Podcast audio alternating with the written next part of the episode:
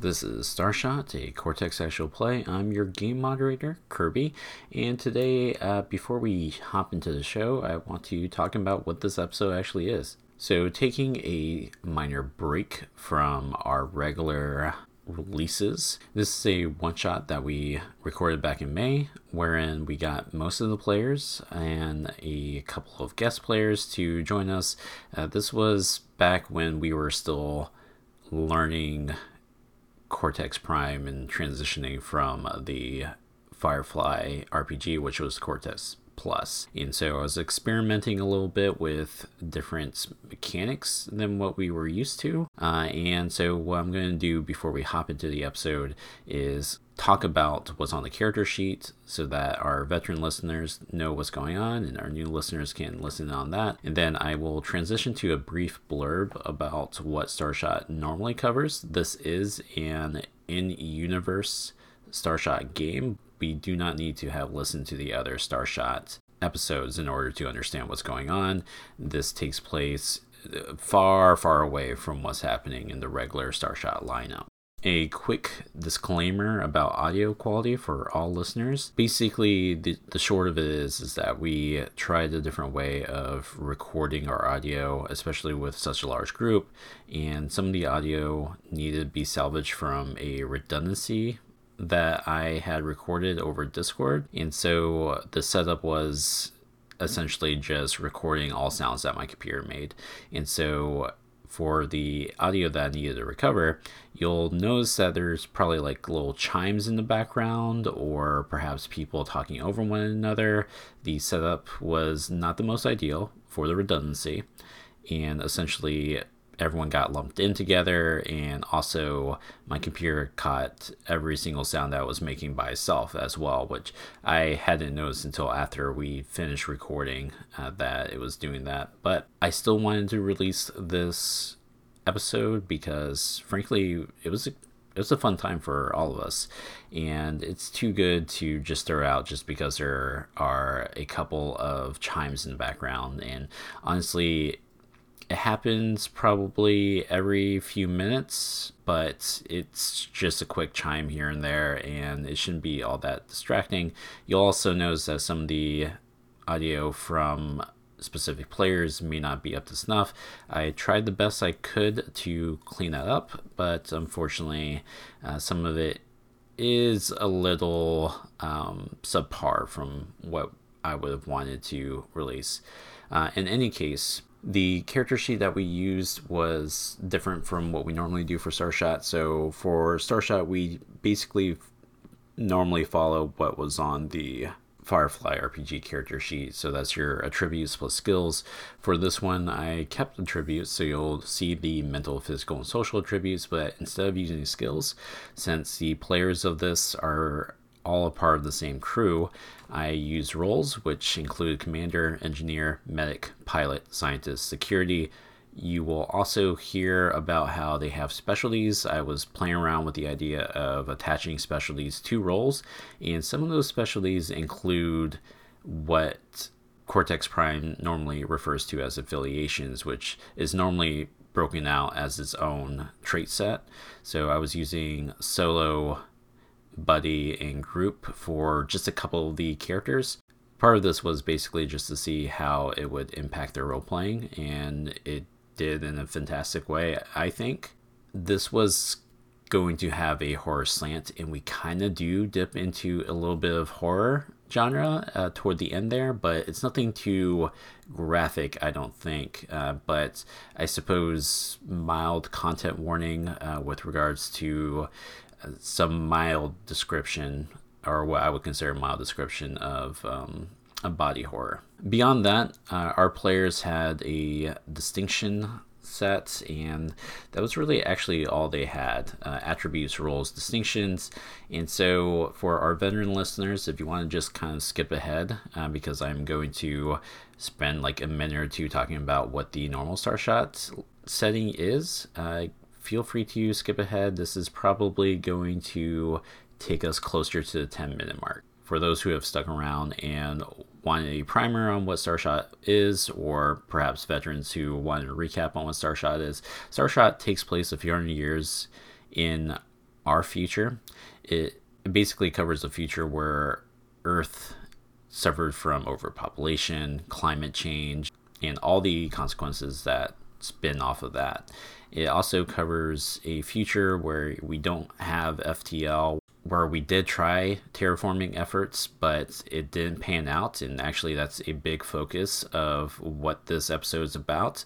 Uh, this one shot took place in our regular solar system, but Starshot normally takes place in a distant uh, star system. And so, what basically happened, since we don't have FTL, is that this mysterious wormhole opened up, and it was opened up for years. And scientists determined that this might be our best chance of getting a ship uh, that isn't a generation ship out there and setting us uh, in hopes of finding a better place. And so they sent a ship called the Deliverance in, uh, which was a massive ship. Uh, and basically something went wrong. The wormhole started to collapse just several minutes into the voyage, and even though it was just a few minutes, this was enough to send the Deliverance light years away, and they find themselves on the moon of this gas giant uh, that is now called Janus, and so the Deliverance crash landed there. It was a very rough event that is now referred to as Worldfall. And this all reflects an unaired season wherein we had started to record using a powered by the apocalypse game called worldfall uh, which is a spin-off of legacy life among the ruins uh, second edition and uh, long story short there uh, my computer basically broke down and i lost most of the recordings to the point to where it wasn't really worth putting out these random recordings and no one had any context with what was going on. So we finished play on that, finished that unaired season, as it were, which was really just going to be a couple more episodes. And we jumped forward 30 years. So Starshot normally takes place on the planet of Janus. They have no communication with their home planet, and they've basically just trying to scratch out a living and figure out what to do next. And so our format is generally uh, one on ones. All the player characters exist within the same setting. It's just that partly because of scheduling issues, it's hard to get all of us on board on the same time.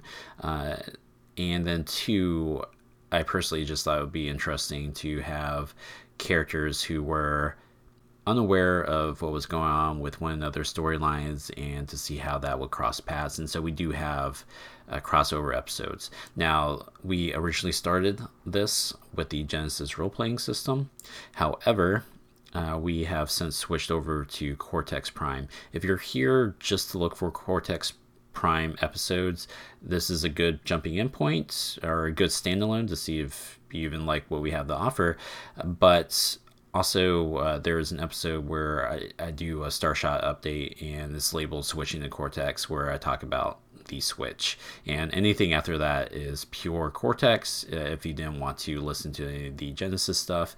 And if you wanted to follow a character that had been Cortex primed from the start, that would be the Corbin Jones chapters. So, uh, and Corbin Jones is played by Tony. He's also in this episode as Fan, the uh, Last Dance's pilot, uh, which is the ship that they're on, and uh, that's really all you need to know without uh, without spoiling anything. With all that out of the way, uh, we are going to jump into our episode.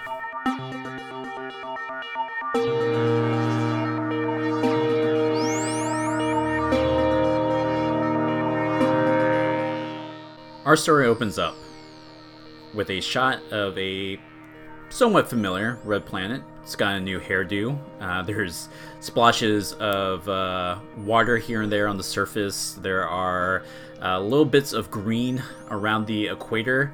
Uh, but more importantly, there are heavy cloud, uh, these heavy storm systems that uh, basically crawl across Mars. much of this have much of this has begun to break up over the course of the last uh, couple weeks, which has the scientific community a buzz right now. And no one's quite sure what to do about it, but Reinhardt, Goodson, Interstellar, who has uh, chosen one of their prize ships, the La Sonde, to uh, officially research and investigate. But you all know you're there to plunder and salvage from the old Martian colonies. Entering the shot with Mars is the last song. Now, uncharacteristically, this vessel is actually tumbling through space as it begins to enter the atmosphere. We enter the interior of the last song. Uh, we see that the cockpit is empty. We see that the halls and mess decks, the uh, crew quarters are all empty. And our last shot is of several different pods. These pods are filled with liquid, filled with wires, and each and every one of you have been in a sort of stasis. Your mind's uh, locked in a virtual reality simulation in order to conserve resources on your long three week trip here. You were supposed to wake up at least 48 hours prior to entering the atmosphere, and the alarms are starting to go off.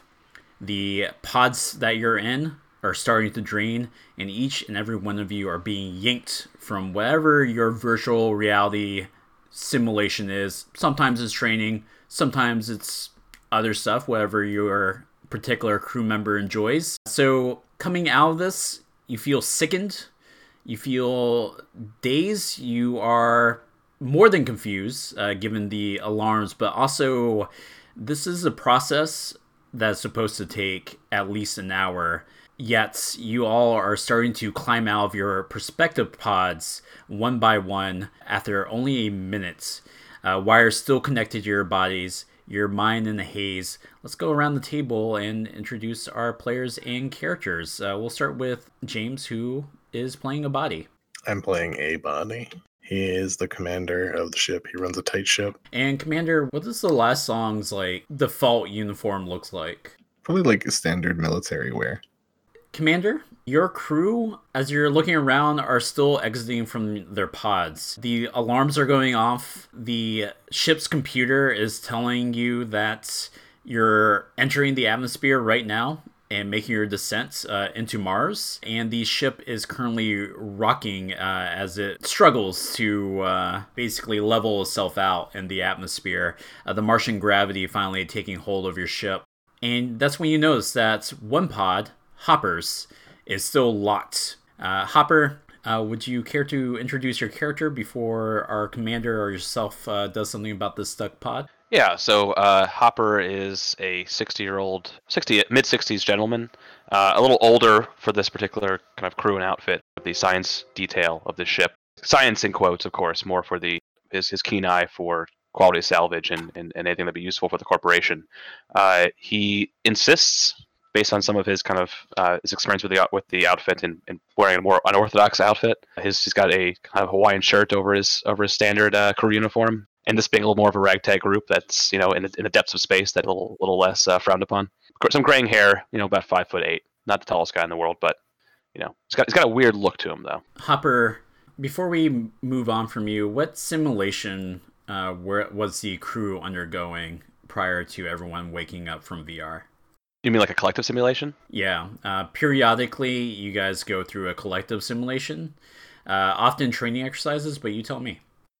So in this case, this being kind of a shorter run mission and, and, and the training being less important for what, what the corporation thought the encounter would be, uh, they actually had us all on a, on a kind of simulated luxury resort, an island resort with a giant casino set in the 1930s, kind of just pre World War II. So, being pulled from this, uh, you find yourself in a pod whose door won't open. You see through the vermilion glass, uh, Commander Abadi making his way over to your pod. What do you, either of you do? The pod doesn't seem to be opening. So sorry, I'm I'm, I'm conscious. You're conscious. You're stuck in the pod right now, and Com- uh, Commander Abadi is the only face you can see uh, approaching you.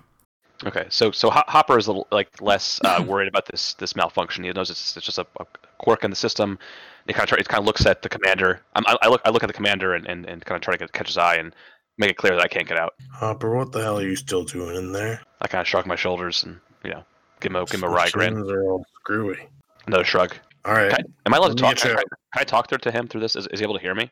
Yeah, he's he's gonna oh, be Oh, able I'm to sorry. hear you. Sorry, I thought I thought it was like suspending liquid. My bad. No, it's it like the liquid and everything else has done its job. Like the liquid has been drained out, the wires are disconnecting. It's just the door won't open for you. So I, I kind of like look. I'm like, Commander, you want want to help me out of this thing? Yeah, kid. Uh, let me try to pry you out. I'm gonna try to pry the door open. Like, are you physically just trying to pry the door open? Yeah, I mean, he probably doesn't have anything on him right now, so he probably just Well- would try to. Can, can I can I try to like also like put my back against the back of the pod and leverage my legs, try to help him? Like like I'm putting pressure on the inside door. So I think we're going to have our commander roll, and Hopper, you're going to give him your security die. The security roll is definitely where a lot of our physical stuff is going to come from, uh, and so while James here is building Abadi's uh, dice pool, you're going to loan him your die. So what's your security at? Sweet six. And I think I would just be rolling my physical die. I got a ten. I got a five. Thanks, Commander. uh, so unfortunately, uh, you begin to try to uh, pry it, but your skin is still like slick with that uh, goo that keeps your body suspended, and also like is supposed to dampen the G-force on you as the ship travels through space, right? Uh, and you're unable to open the pod. While this is going on, the camera pans away from you to uh, Kimura, uh, who is in an adjacent uh, pod. What are you doing, Kimura? And if you would kindly describe your character. Sure. Uh, so this is First Officer uh, Sybil Kimura. She is the first mate and head of security on board the ship, and uh, so she's in the pod now. So I, I assume she would be. I guess she's trying to get out. Uh, I mean, is she able to get out, or is she also having a similar issue? Your pod is good. Uh, your pod Okay. door is open. You've gone through the process. Um, it's just it's only Hopper's pod in this whole scenario that's stuck right Okay. now. Uh, meanwhile, the ship is like somewhat tumbling through um, right now. Okay.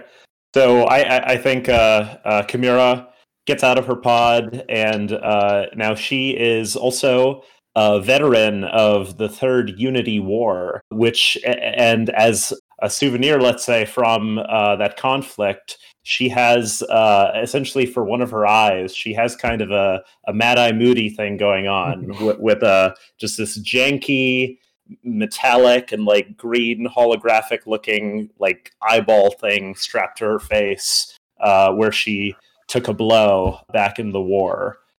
And i think for her uh, uniform it's modified slightly to be more of a, a trench coat kind of look So, what do you want to do, uh, Kimura? Um, is she helping out with the commander and Hopper here? Or are you going to go to your station to tr- figure out what's going on with the ship? What are your priorities? she's going to head to her station she assumes that hopper uh, and the commander that they'll figure it out Absolutely. Um, Fan, uh, let's pan over to you. All right, all right. Fan is a young, uh, trying to be hotshot pilot type of person. You know, he's on the ship, but he wants to make a name for himself as a as a good pilot. He just goes by Fan. Kind of an unfortunate first name for him. They didn't name him Stanley. They named him Stan. His parents, for some stupid reason. So he's Stan Fan. And he always hates that. So he tries to keep that under wraps. So I guess the commander would know what his first name is, but he goes by Fan. And uh, Fan, given that you're the ship's pilot, are you heading straight to the cockpit? Yeah, I'm not waiting. I'm I'm just heading off. Yeah, sorry, Hopper, you're going to roll a new character. Uh, okay, let's pan over to Robinson. Yeah, pan over, baby. Let's do it. What do we see on the screen, Robinson? Okay, so I am uh, Chief Engineer uh, Cyrus Robinson. I am a early '50s uh, engineering type.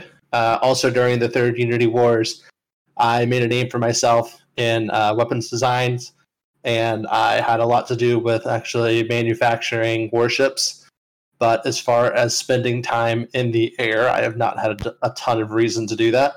All of my work has been on the ground, but I was contracted out by Reinhard Goodson to accompany this Comet class ship because they didn't have anybody else, and I was a name. And as a I guess, floundering company. They just sort of went for the name that they could trust, and I'm your guy. And I just happened to be in between gigs. So I guess I woke up a little bit late. I recognize, as most people do, that uh, sirens are generally not a great thing. So I think that my priority. I I don't think I have any allegiance to anybody on the ship, really. Uh, so I think that my priority would probably going into the main hold to figure out, you know, if there's something that I can diagnose from there, and if there's something that needs to be fixed. And uh, actually, why don't you kick off your first roll, which is going to be a mental plus engineering. Okay. Uh, you're under pressure, which you're good at. So I am good at that. Yeah, you are good at that. So you're going to get extra d6 from that specialty. And ship's mechanic is relevant for you here. Okay, so you said that it is an engineering role, so I need a D10. Is that right? And uh, since I'm under pressure, I get an additional D6. Yeah. Correct. And then you're also ship's mechanic, so you're getting a d8 from that. Okay. Uh, you would think that'd be a little bit better. Uh, 11. 11. Okay. And you're counting your two highest, right? Oh, my two highest are 10. Yeah. Yeah. So uh, generally for these rolls, um, and this this is just for everybody, especially since we're not necessarily using like the same dice roller or whatever.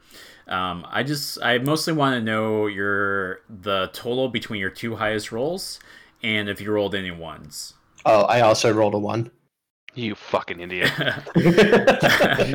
uh, Robinson, I'm going to give you a plot point. Um, we are using the Doom Pool, aka the Danger Zone mechanic. Uh, Danger what zone! what did you roll a one on? Like what size die was that? Uh, that would have been uh, my D10. You have added a D10 to the Danger Zone.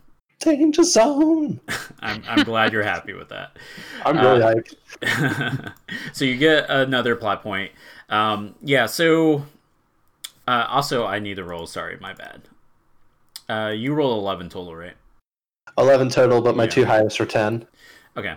Um, my uh, I rolled a ten, so you beat that. Uh, so yeah, uh, I think you begin to uh, head toward the uh, after the ship where the engine room is to figure out what's going on, and you notice that um, one of the two engines is not even powered on right now that is going to have like an impact on one how the ship flies uh, but two also which systems are being prioritized for energy right now unfortunately reinhardt Goodson interstellar has skimped on some things and uh, cut corners here and there and that includes like having decent engines that can properly power the ship uh, by themselves What? So, so there are basically two auxiliary engines instead of one being like a main engine. yes Following. Can it be Alright. canon that that was more of a Goodson choice than a Reinhardt choice? Can we blame all the all the cutbacks on uh, on Goodson? Fucking classic Goodson. Yeah. Um, okay, so I think that so I, I I gained this knowledge by how did I make this assessment? Where am I in relation to like an engine room? you're in the engine room itself. You have um, access to various consoles and stuff. Uh, so, and you can also just talk to the ship's computer. Um, and I think a combination of all these things um, is helping you like assess the situation. Okay. Uh, all right. So I guess that my first move would be to prioritize uh, our navigation system. Uh, so, are you just rerouting power from the working engine? You're not going to bother trying to fix the secondary engine, or are you trying So- to? Hang on, sorry. So did you say that we're like hurtling through the the uh, through through space? We're just sort of like spinning about. Uh, yes, and you're starting to enter the atmosphere right now. Yeah, I think that my first priority would just be to try and get our navigation system online. Not try to. I, I imagine in my limited uh, capacity to process what's going on, I'm probably just thinking of all the different things that could be wrong with that other engine. So my first move is to just try and get our navigation online, or else we're going to crash to this planet. I'm going to ask for two rolls, um, one from Robinson and one from Fan, uh, as you two are transversing the ship and not buckled in just yet. Uh, the ship buckles. You're not going to need to roll Robinson to reroute power do whatever it is you want to do. That's easy. Baby stuff. It's fine. Um, you're rolling to yeah, you're rolling to um, latch on and brace yourself as the ship buckles and more of that Martian gravity is starting to take root here. And that goes for Fan as well. Am I rolling physical?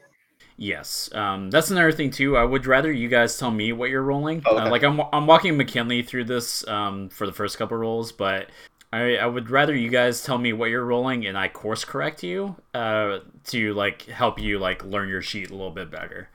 Um, but yeah, so you're gonna roll physical, and you can go ahead and because you're in the engineering room, if you like, you can roll engineer or you can roll security. Um, same goes for fan. Fan, you're just like getting into the cockpit itself, so you're more than welcome to roll your pilots, uh, but you can also roll security as well. Okay, so I'll I'll roll um, my pilot um, and my physical then. Okay. Hey Kirby, I, I rolled another Yeah. one. You're welcome, bud. Uh, but I did get a ten on that total. I got a twelve total. I rolled a fifteen.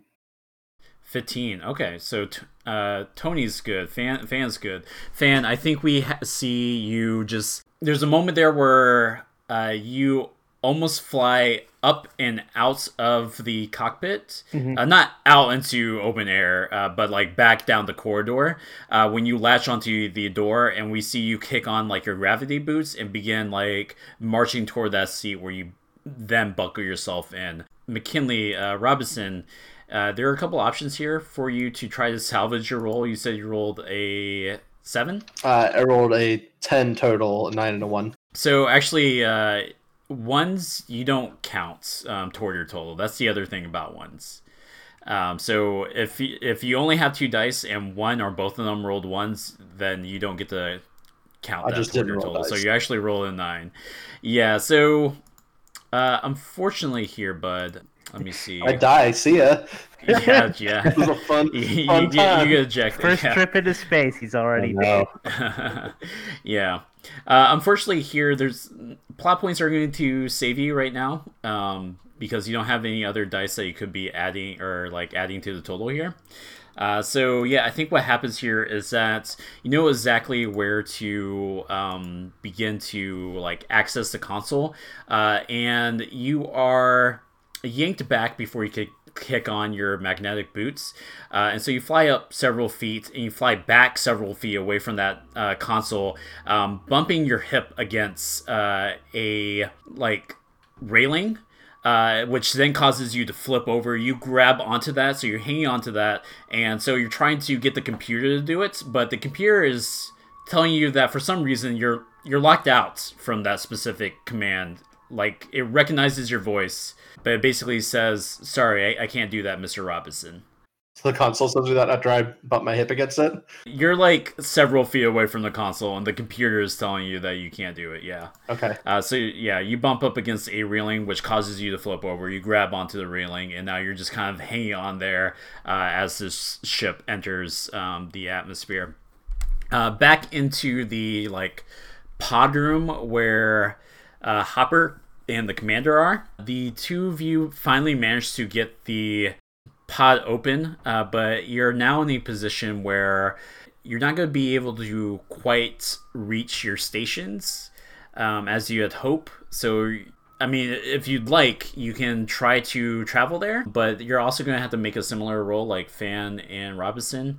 Um, otherwise, you're going to have to buckle in um, as you're learning that you're entering the atmosphere right now, uh, which is not going to be good for anyone standing up until our pilot here can take control of the situation. Yeah, so so Hopper quickly I, I quickly realized that you know the ship is in a dire situation, tumbling through the atmosphere, and being a scientist on the ship, I kind of yell at Fan and like, Fan, get this thing under control. This is your job. Get me to the surface. I'm trying, Hopper. I'm trying. Fan, uh, we cut to the cockpit, and uh, you're finally in the um, pilot seat. And oddly enough, the computer system is telling you that there's already a pilot in the seat when you arrive. unlike Robinson, you're not locked out um, from the helm. It's just an odd thing that you notice, uh, and so the ship has has finally like stopped like tumbling, which is good for you because that Martian gravity, even though it's lighter than Earth's, is going to have a bunch of people flying around if you don't get control of the ship. So you are currently nose diving rapidly toward Martian ground, piercing through dark clouds. Uh, what do you do? Uh, so the first thing I'm going to try to do is uh, right the ship. So whatever the controls are like, I'm just going to roll my, I assume, physical and pilot to physically move the ship to a better heading. Yeah, absolutely. And I have rolled a 12. 13. 10 3. Okay, nice. So uh, you manage to quickly gain access. There is a moment there where it does query um, Are you sure you want to allow for a secondary pilot? Um, this ship is not supposed to be flying itself. So, again, not supposed to be a thing that pops up. I yell at Um, it. But- of course I do. yeah, you have to scroll through the uh, terms and agreements from Reinhardt Goodson Interstellar. What the fuck? and hit accept. Uh, but yeah, you managed to uh, gain control of the helm and you level the um, ship. The sk- is very turbulent here. Uh, but you're heading for clearer skies. You you are currently at the edge of a storm system, and given your current heading, uh, you'll be in safer pastures here in a few minutes. Uh, Kimura, the ship buckles beneath your feet, but where does Kimura find uh, herself in this situation? Like, what's Kimura's station in a thing like this? Are you also heading to the cockpit and strapping down? Are you elsewhere? Yeah, I I, I think uh, she. Uh, so I think at in the cockpit there'd be a seat for her. Um, so she'd just be strapped in uh, as this whole thing's going down. I think perhaps like you can have like a secondary like task here where you're perhaps helping uh, Fan figure out a place to land or just even figure out where you're at or uh, what's happening. Sure. Um, so like when you're strapped down, like you have access to a computer console. Um, what's uh, I guess out of all the questions that are kind of popping up right now, uh, potentially in your head, what's the one question you want answered right now? Exactly. What what is our mission? Uh, your mission is uh, is to do a salvaging operation of any Martian colonies that you come across.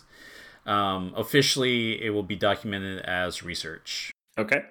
Uh, that said, uh, you all weren't expecting to be entering atmosphere right now or to be caught in this situation.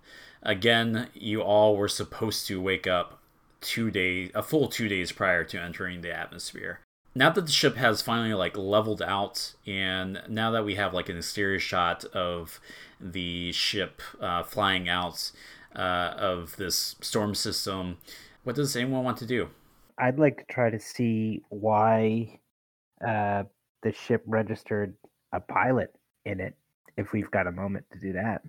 Uh, why don't you go ahead and roll for me? Uh, you're going to be rolling mental plus pilot, I would imagine. And I've set the stakes to 13. Uh, I got a ten and a six with my mental and my um, pilot. You begin to check through the logs, and there was a query to authorize a pilot. The ship itself does have like limited piloting like uh, ability, and uh, apparently Commander Abadi signed off on this uh, to allow for the ship to commence uh, entry. Abadi, you definitely did not do that. Uh, but that's for you and uh, the rest of the crew to decide. So, what is everyone else doing? I'm gonna I mean, go to my station. Yeah, Hop- Hopper is not part of the landing slash flying crew, so I'm strapping down as quickly as I can. I think Kimura would uh, link up with the commander and determine next steps. And I, I just want to say that um, I think if we're in the same room, I would want to tell the commander what I found too, to ask him if he actually did that. I think you all will be in the same room together, uh, with perhaps the exception of Robinson, who has finally found some footing. he was still just haplessly dangling off of the trailing. uh, put on the wrong boots. You have your anti gravity boots on. yeah, I would imagine that Robinson is still in the engine room, seeing if about trying to get this other engine online. So uh, while you're looking into that, the rest of the crew gathers within the bridge. It's small, compact, with chairs enough for everybody. Uh, Commander, you uh, entered the bridge and take his seats at your specific console. Uh, and that's when presumably Fan uh, reports in. Uh, Kimura, you're already there, and Hopper, you can be there if you like. Robinson, Yeah, what's up? What just happened? Fuck if I know. I mean, if you- you're on the same ship I am. We're just spinning around in infinity, and one of your engines isn't on. So talk to your boss. Don't bother me. Shit. Uh, uh, Commander, did you uh, happen to uh, authorize the ship to uh, engage landing procedures? What? The the No. the log stated that uh, you signed off on it, and I thought that was weird, but uh, I wanted to report that, sir. Uh, no, I, I definitely didn't do that. We're supposed to be coming out of isolation. Forty. So let me get this straight. You don't remember or didn't authorize a second pilot, and I also have one dead engine. So I'm just supposed to accept that this is a coincidence. Yeah. Mm-hmm.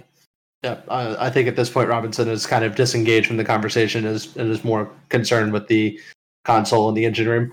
Did you did you say dead pilot? Yeah, I've got one engine running. I got one that's dead in the water. So I'm trying to figure out what's going on with that.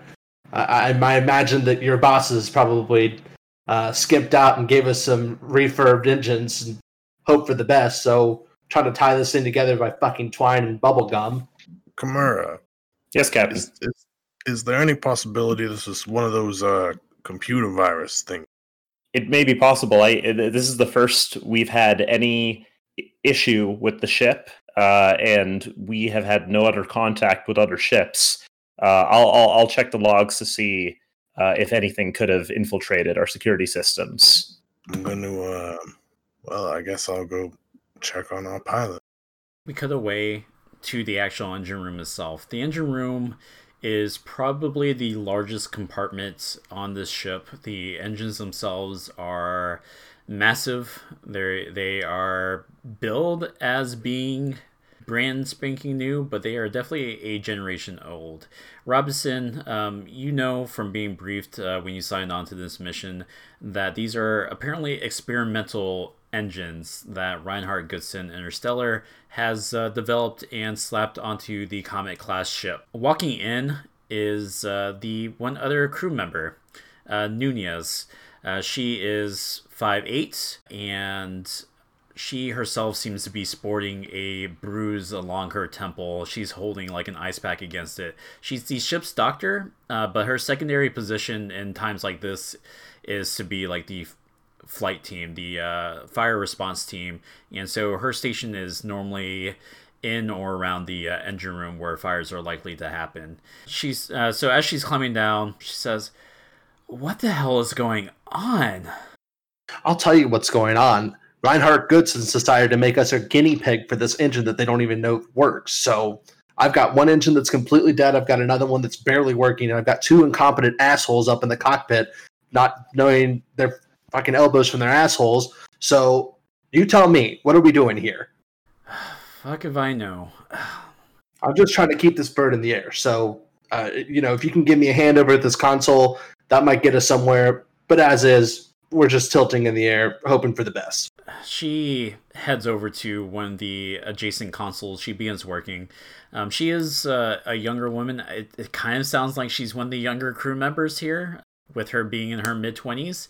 Uh, but she begins to basically do a lot of gestures and uh, tapping. There's no like screen to like tap onto. It's all like holograms at this point. And so she's like shifting stuff around. But meanwhile, she's complained to you this entire time because I mean, the ship was supposed to return to the lunar base, and when this mission uh, got uh, assigned to the crew, that basically extended your spacefaring deployment by a few months, and she's been pissed about that. Uh, she just wants to go home. Uh, yeah, I'm not not too keen on this mission myself. So, tell me something. You know, are you seeing anything on that console that might suggest a a manual override or anything like that. Something that suggests that maybe this has been, uh, uh well, how, for lack of a better word, tampered with. There's a pregnant moment in the conversation where she's trying to digest the information that is flying across the screen. And she says look at this. And she just uh, flings the information to your console uh, with a hand gesture. And on your screen uh, the information popping up um, there are two things here. One the portside engine has been overclocked and it frankly just burned out um, sometime within your three week voyage here. And then two, the starboard engine, the only working engine, has all of 20 minutes before that also conks out. You can maybe try to push it for more time, but you're going to have to put this bird down. So I think that right now, Robinson, having digested this information, is now looking to cut off all non essential uh, operations on the on the ship. I, I don't think that he's even running it by the captain. He's just doing it.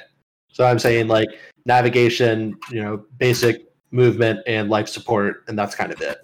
And I kind of imagine life support has been on low because you all were in like stas- uh, stasis pods, right? Uh, there's no need to have it on like full blast. So it is like frigid in the ship right now. And we cut to the cockpit slash bridge uh, where the captain is perhaps uh, sounds like maybe hanging over uh, Fan's shoulder, uh, trying to figure out what's going on. Yeah. So I imagine that uh, communications is still up, right? Yeah, communications still up. Okay, I think that. Um, all right, Robinson comes over a com that Abadi. Uh, you're. I, I got I got some bad news for us. We need to get to nearest port doesn't matter where we go, where we can go. Uh, we got about 20 minutes before this whole thing's just dead in the water. Okay. I've already rerouted all powers to the essential functions. Everything else is going to be completely cut down. Yeah, you uh, you, you might want to get a blanket because it's going to get pretty chilly in here. That's fine by me. And we're already headed there, right? Uh, yes, sir. Good. All right, everyone, settle in. We cut to an exterior shot of the ship. Uh, Fan, what does this vessel look like? It's not a huge vessel, mind, uh, and it's meant to switch between atmosphere flight and space flight. Uh, so, in your mind, what does this vessel look like? Hmm. Put me on the spot. Um, let's see. Oh well, if it if it switches between, you know, two different modes of transport or travel, then um, I assume it kind of looks like the the unreliable from Outer World. That's what I'm I'm thinking. Nice, nice, good pull. Nice, because it's got those big engines that'll, you know, turn from vertical to horizontal depending on what it's doing. I like that. We have an exterior shot of the ship uh, making its approach to a nearby abandoned colony. Now, unlike a lot of um, pictures in our time and concept art. Uh, these aren't like huge glass domes. Uh, what it really is is still like kind of domish, um, but you can see it's within like the earth itself, covered with a thick layer of dried ice and dirt. Are the colonies, and this specific colony is actually the largest uh, on Mars allegedly ground zero for an incident that happened 50 years ago that uh, basically stopped all of Martian uh, terraforming in its tracks. Uh, this colony is called the Homeports, and it was uh, it was where all the employees of Zephyr Limited, a a mega corporation that is no longer in existence, largely due to what happened here on Mars. It's, it's basically where uh, they did all the research. Um, it's basically where they also had terraforming equipment set up and where they had all their employees set up. Uh, and yeah, all those lives were lost uh, in an incident that happened 50 years ago. And the ship itself touches down onto a pad. Um, this pad is above surface. Um, and very quickly, like if you were to walk through it, uh, walk on the pad would lead to a tunnel uh, that you can then use to descend into the uh, colony itself. Um, I think perhaps we have a shot or a scene where everyone is kind of gathered together. I think, Commander, maybe you're giving orders to the crew uh, as to directions and perhaps even suiting up. Okay. How about we go and um, see how long it's going to be before we can get this engine fixed? Good pep talk, Commander. Uh, I think what Kimura would do is uh, try and investigate what was going on with the ship, but it, yeah. So I, I don't, I don't know that I'd have anything for what the rest of the crew does right now. So Hopper kind of looks at everybody and kind of gives a little shrug and throws a backpack over his shoulder, but only like one strap, cool style. And he was like, "You guys, you guys take a look at the ship. I'm gonna take a look around and see what I can gather for our actual mission here before you guys screwed it all up." Hopper sits in a chair backwards, turns his hat backwards, and It's like let me let me let it as me, it is. let me let me rap to you guys a little bit here. Uh, Robinson says that's fine by me. I mean, the fewer people that have their hands on this engine, the better. Uh, somebody somewhere overclocked this engine, and that's what killed it. So I don't know if it was one of you clowns or if it was someone back on Earth, but uh, unless someone gives me a real good reason to let you touch one of these engines, I'm not going to. And I walk towards the engine room again. It wasn't me. I was asleep. I was smoking a cigar, and I don't even know heads or tails what an engine is. I want to talk to Robinson. Uh, so, following up on what Robinson said, I want to ask: Are you sure this could have happened to the engine without any outside? That only outside interference could have affected this? Because I don't think any of us touched the engines. So somehow, some way, this engine got overclocked, and that doesn't happen by itself. Someone had to have had some sort of outside influence, routed more functions to it than it's capable of handling. So uh, either this faulty engine, this uh, oh sorry, experimental engine is faultier than we were led to believe, or someone had a hand in this. You know, Okay. you can think what you want. Can you control how much power is going to the engine from the computer network? Because I suspect currently that this was a computer virus. I want to have uh, Kimura. Kevin Spacey in Midnight in the Garden of Good and Evil is fucking in this shit, and it's fucking amazing. I fucking love it. Sorry, keep going. I think uh, I suspect Kimura- foul play.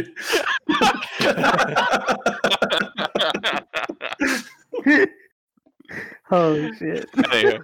I think uh, Kimura would check the computer systems, and if I need to roll for that, I can. What kind of answers are you looking for? Now, what happened to the ship? Or Any anomalies, any anomalies related to the engines. okay, yeah, absolutely. Uh, so yeah, you will need to roll for that. Um, what do you want to roll? Well, I get my dice roller out. Okay, I, I, I think I'll do uh, mental, and I, I don't know if security would apply to this in the sense that I'm looking for any external intrusion into our system. I could do that. I've set the stakes to seven. Okay. And uh, I I think my head of security distinction might apply. Basically, I I would be the person who oversees all access to our network. Okay. Using a dice machine gun over there. What's happening? That's my keyboard. He's just rolling them until he gets the result he wants. Okay, and I got a a, a seven, and then I also rolled a one, so not great. Uh, So I got a three, four, and one. Three, four, and one. Okay, so yeah, Yeah. seven. Uh, okay, yeah. Um. Oh, I guess I accidentally erased the. Oh, so the D six was the one, right? I'm gonna give you a plot point and buy that from you, adding a D six to my pool. Okay. So the danger zone grows. Unlike uh, D&D, this is not a meet and beat. You have to like flat out beat the roll. Uh, so unfortunately, uh, yeah, you uh, begin to root around. You don't see uh, any point of intrusions. You're not seeing anything in the. You're not seeing anything in the logs for or any like reported errors or unusual anomalies, except for the commander's authorizations for several things. But the commander insists on uh, having been asleep and smoking a cigar. During the time when those authorizations occurred. Yes. Uh, it seemed to have happened about seven. Uh, those authorizations happened seven days ago, but the logs don't show the commander as having left his pod. And no other actual information as to what the intrusion could have been. No other information as to what the intrusions would have been. Don't really gain any insight here. I think you just learned that the commander authorized like the overclocking of the engines, the ship to automatically pilot, and just stuff like that. Okay, then I think our next objective will be to salvage parts, not for a mission, but to simply get our, ourselves back up and running. Uh, while you're doing that research, Fan, you while you're at the helm still, I kind of imagine you do pick up a notice uh, because you're the pilot. You do have to keep an eye out for the conditions of leaving Mars, right? And you're picking up that there is a system brewing not too far from your current location. The engines aren't strong enough to take you to a different colony, and it seems like this system would be on top of you all uh, with within like six hours. Commander, uh, we've got a pretty large storm coming in. Recommend we batten the hatches or whatever we can do while we're stuck here. Is the ship like sealed? Will we be okay? You'll be okay depending on how strong the storm is. Uh, keep in mind that there are these shifts in gravity that happens, and it's highly localized, and they seem to happen in areas where like the eye of a storm is going through. Do we have food? You do have food, but that's part of the reason why you all have to hunker down for long periods of time, uh, despite the engines getting you around the solar system quicker uh, in this day and age. Uh, is that the uh, ship isn't that large, and the hold is primarily supposed to be for the salvage that you pick up for the company. And that's all to say that there has never been like a large food supply on board the ship. So you have food, it just wouldn't last long. I hope we can get those engines fixed with what we have on us, because we're not going anywhere. I think Nunez uh, chimes in, going to lean on uh, on her distinction here, where she's a loner who specifically has this mm-hmm. special effect that reads, "Maybe we should split up," and that's exactly what she chimes in with. Maybe we should enter the colony. It's been sealed for years. I'm sure there's supplies in there, and we should just split up and try to get this work done as soon as possible because I'm trying to go home. No. No. If the team wants to go to the colony, we can consider it, but we will not split up. Conditions are too dangerous. Oh wait, wait. Did, did Hopper uh, like I was trying to go into the colony through the access panel? Did that, did that that that didn't happen yet?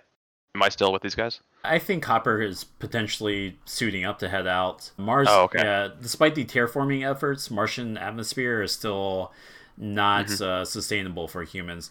Uh, that that said, you're not going to die like instantly if you're without like a suit. They they were very proud back in their day when they proudly announced that a human can survive a full minute out in the Martian Mhm. sun. Got it.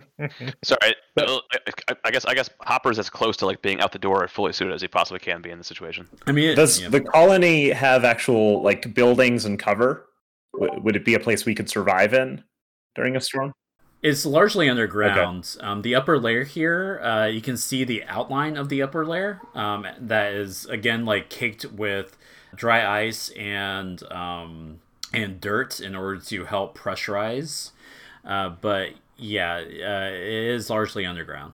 Okay, I'm going to. Uh, so I, I'll communicate with the commander. Commander, I think I think our best shot out of this is to send a search party to go and get supplies. We can make it to the colony and survive and hunker down through the storm there, while we actually work on getting supplies uh, and move forward our towards completing our mission. If we stay here, we're just losing time. I see the merit in that idea. I don't want to be stuck in a sardine can either. But I don't think that we should send out a search party. I think we should all go. Like I said, it's too dangerous. Kirby, Kirby can, I, can, I, can, I, am I can I hear this conversation that's going on? Yeah, you can probably hear this conversation. Guys, this is bullshit. Like, I'm here for a job. I'm here to salvage some. st- I'm here to research some stuff. you guys take care of the ship problem. We're on the clock here. I gotta do some research. Hopper, the in order to complete our salvage mission, in order to do any of this research, we need to get the ship up and running. I count five of you besides me. It takes you that many people to fix a ship? I'm only one person. You need six of us? Wait, so are you saying? I'm confused actually. Wait, is Hopper advocate, advocating for everyone staying here now? No, no. I'm, Or- I'm advocating to go just to go right now. It's going to the colony. That's oh, that's what I'm advocating to. Not for like not for like searching for supplies. Like we don't need, we don't have six people to search for supplies for the ship. Well, okay, it sounds like we're all in agreement. Well, now I kind of imagine Hopper just quietly going to different people and advocating for different things.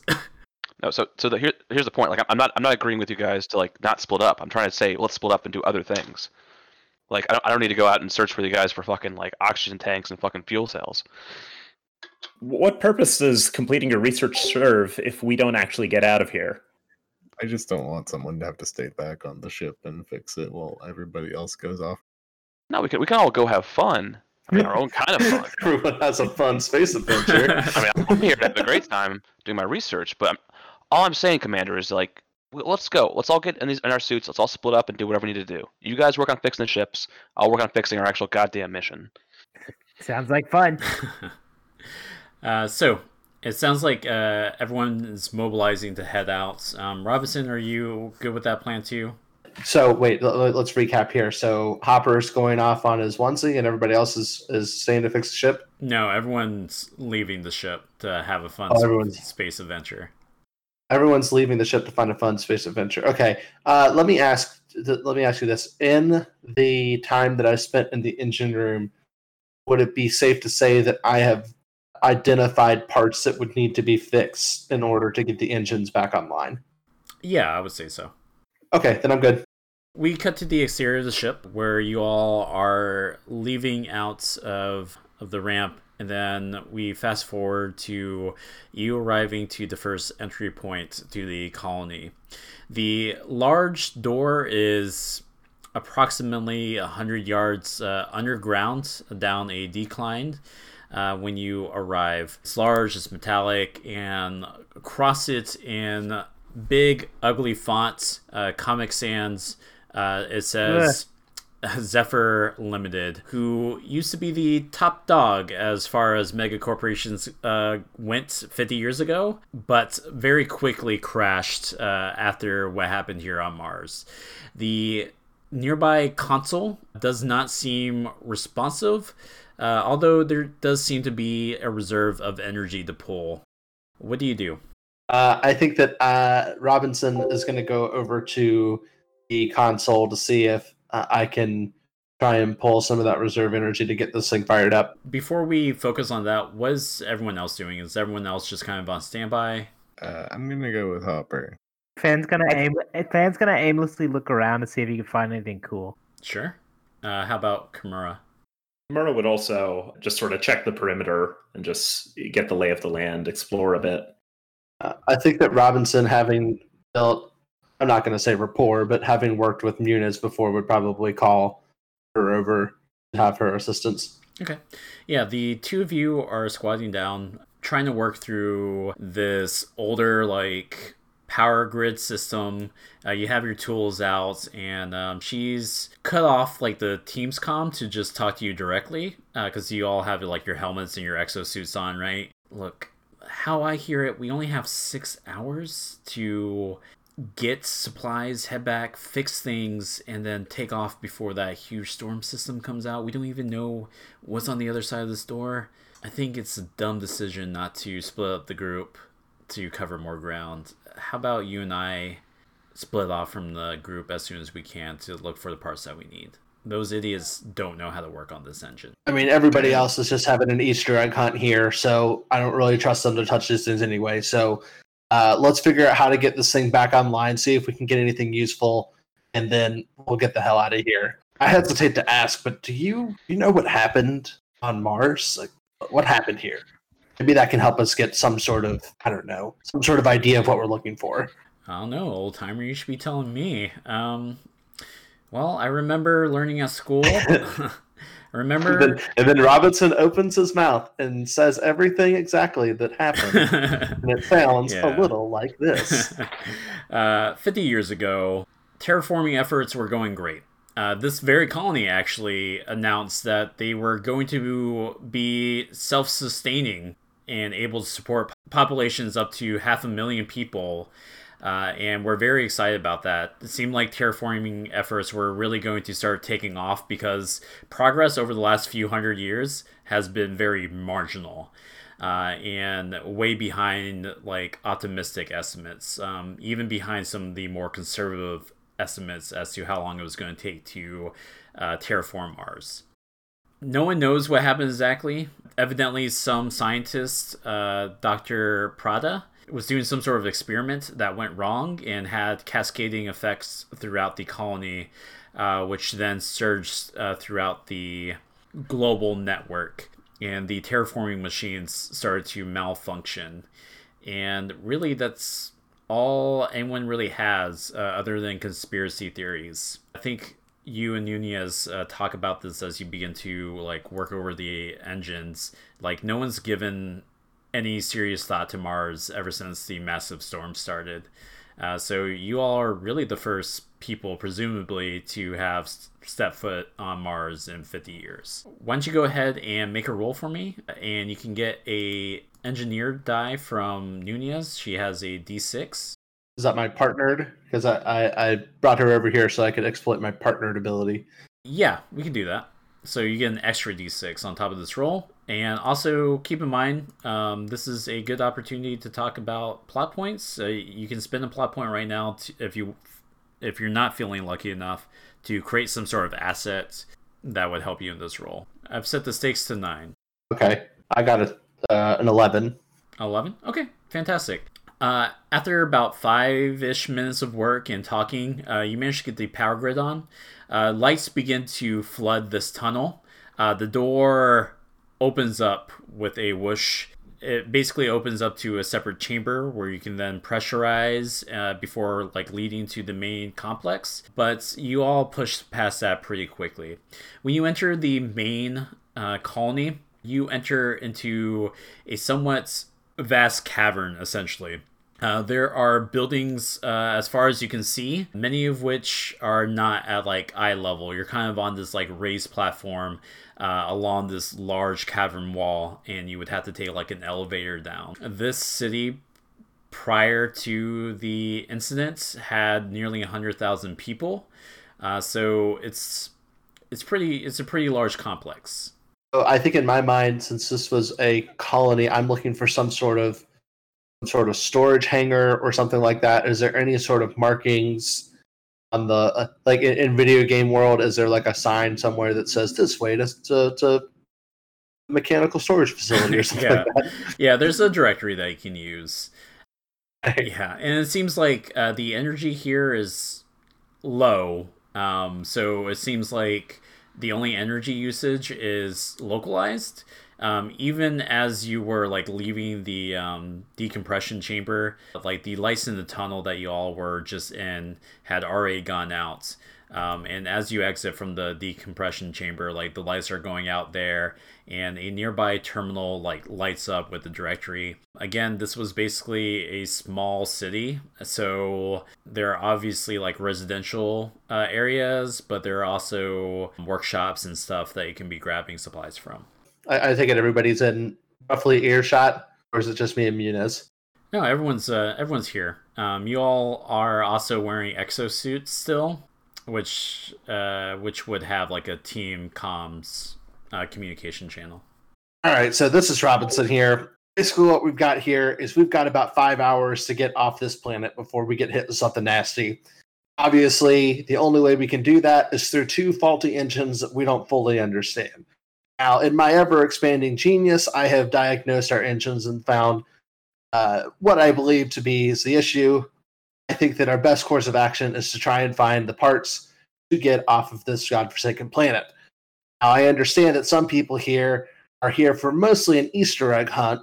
Uh, you can do what you want, but do be advised that any rooms that you are utilizing uh, is taking more of our power supply that we do not understand um, the actual important part, which is saving our asses. So, Nunez and I are going to go to the mechanical storage facility. I suggest all of you come with us. If for some reason you decide to go against that suggestion, please limit your usage of our precious power supply while I try and save your asses to a minimum. Thank you and goodbye. I think Kimura would chime in here. Well, you heard the man. This is an order. The whole team, the whole crew will be following Robinson, and we will be looking for engine supplies. All right. At this point, Kirby, I'm going to try to spend a, a plot point to create an asset. That asset is a distraction. Okay. Uh, what does that look like? So, as part of when that console lit up, I saw a kind of little subroutine in there for like emergency override alarm, and I want to see if I can trigger that alarm in in the uh, in the facility. Okay, sure, absolutely. You're still going to need to roll for it, but you get to roll that asset as part of your roll. Okay, uh, I've set the stakes to eight. So I'm hoping I can roll my kind of mental slash mental and uh, engineer roles as because I'm kind of trying to interface with this uh, system to create that, that alarm in the place where I want to create it, to, not to distract everybody else. Is that reasonable? Uh, that's reasonable, yeah. Okay, so I'm gonna roll ten and eight here. Oh, seven and a four. Uh, so seven, three, and four. Sounds like right. So that's the total of eleven. Great. So uh, you begin to set off uh, an alarm. Everyone hears it. Uh, no one. I think I, I think you were pretty successful in this distraction. The whole point is to draw attention uh, away from you. So I don't think anyone realizes that the alarm is coming from you. Uh, so everyone else, emergency red lights begin to flood the platform, at least where the lights are currently powered on, and all across this small like cavern, you can hear alarms uh, beginning to whir and um, turn on, and yeah. What the hell is that? Fuck, that might have something to do with the power supply. Everybody, we are probably running on next to nothing. Uh, we need to get the hell out of here. All right, let's go. I imagine that as Robinson saying that and probably retreating back to the first part of the, the the facility that we were at, and I'm trying to investigate the terminal to see if my suspicions of our reserve power is running their critical mass. I think the terminal uh, will tell you that the power is running that the estimated like time for the power supply is running shorter uh, because these alarm systems have to be turned on. So yeah, you do see that. So is, it, is the terminal telling me that the alarms mean something, or is it just that the ter- the alarms have been turned on? It just tells you that the alarms have been turned on. Okay. That kind of information is privy to a Zephyr uh, head of security, which you are not. Oh, I, there's no way for me. To, I'm trying to turn off the alarms, but I would have to be Zephyr security boy to do that. Yeah, or to try to hack the terminal. Does anybody uh, computers? More of a, a nuts and bolt kind of guy. Aren't you the nuts and bolts kind of guy? Well, it's a computer, so that's not necessarily a nut or a bolt, is it? So if someone that's a little bit better than that wants to turn these fucking alarms off, that'd be great. Uh, I know a little bit about computers. I'm I'm trying not to apply the engineer too broadly. Uh, I, I think this would be more of a scientist. Yeah, same. Speaking of scientists, uh, where, where's Hopper in all of this? Now that you've set off the distraction. We're, we're in like a on the perimeter of a dome kind of of, like structure, right? Yeah. Yep. Kind of like a like a promenade for a like a like a, a business district, or is it like a like a, a industrial area? Like what like what what's the what's the kind of general setting? It's more the former. Hopper is definitely like trying to uh, it, it is extricating himself from this this group of you know chuckleheads and, and trying to go down the corridor and, and basically kind of duck into some place where they won't see where he went. I think while they're squabbling over turning off the alarm, uh, you begin to duck down a nearby corridor that's like leading down to a lower level.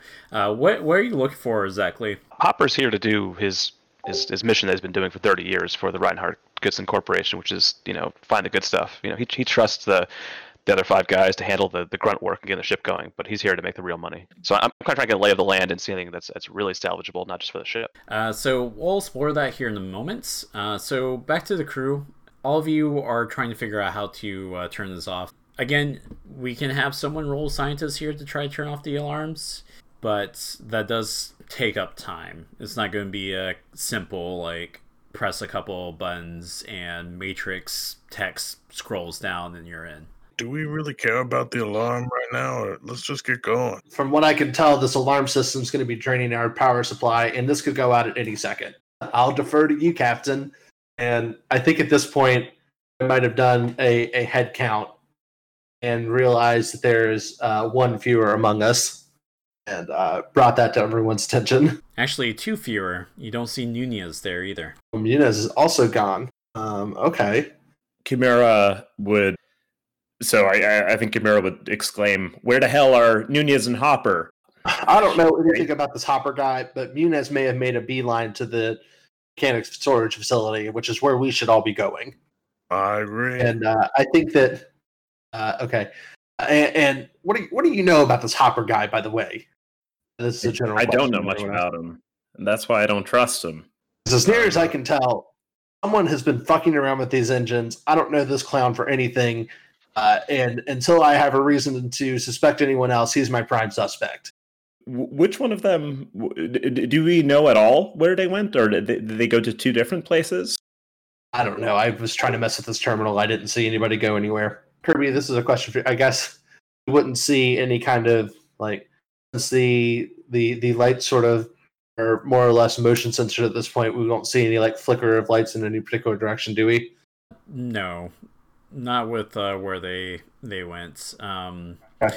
Yeah, so it's not like so this cavern's like open enough for you to see the skyline, but it's not open enough for you to like uh, see each and every bit of activity. Um, there's a lot of like clutter in the way and stuff like that. Yeah, I figured. I just wanted to make sure. Look, Um, Hopper heard the order.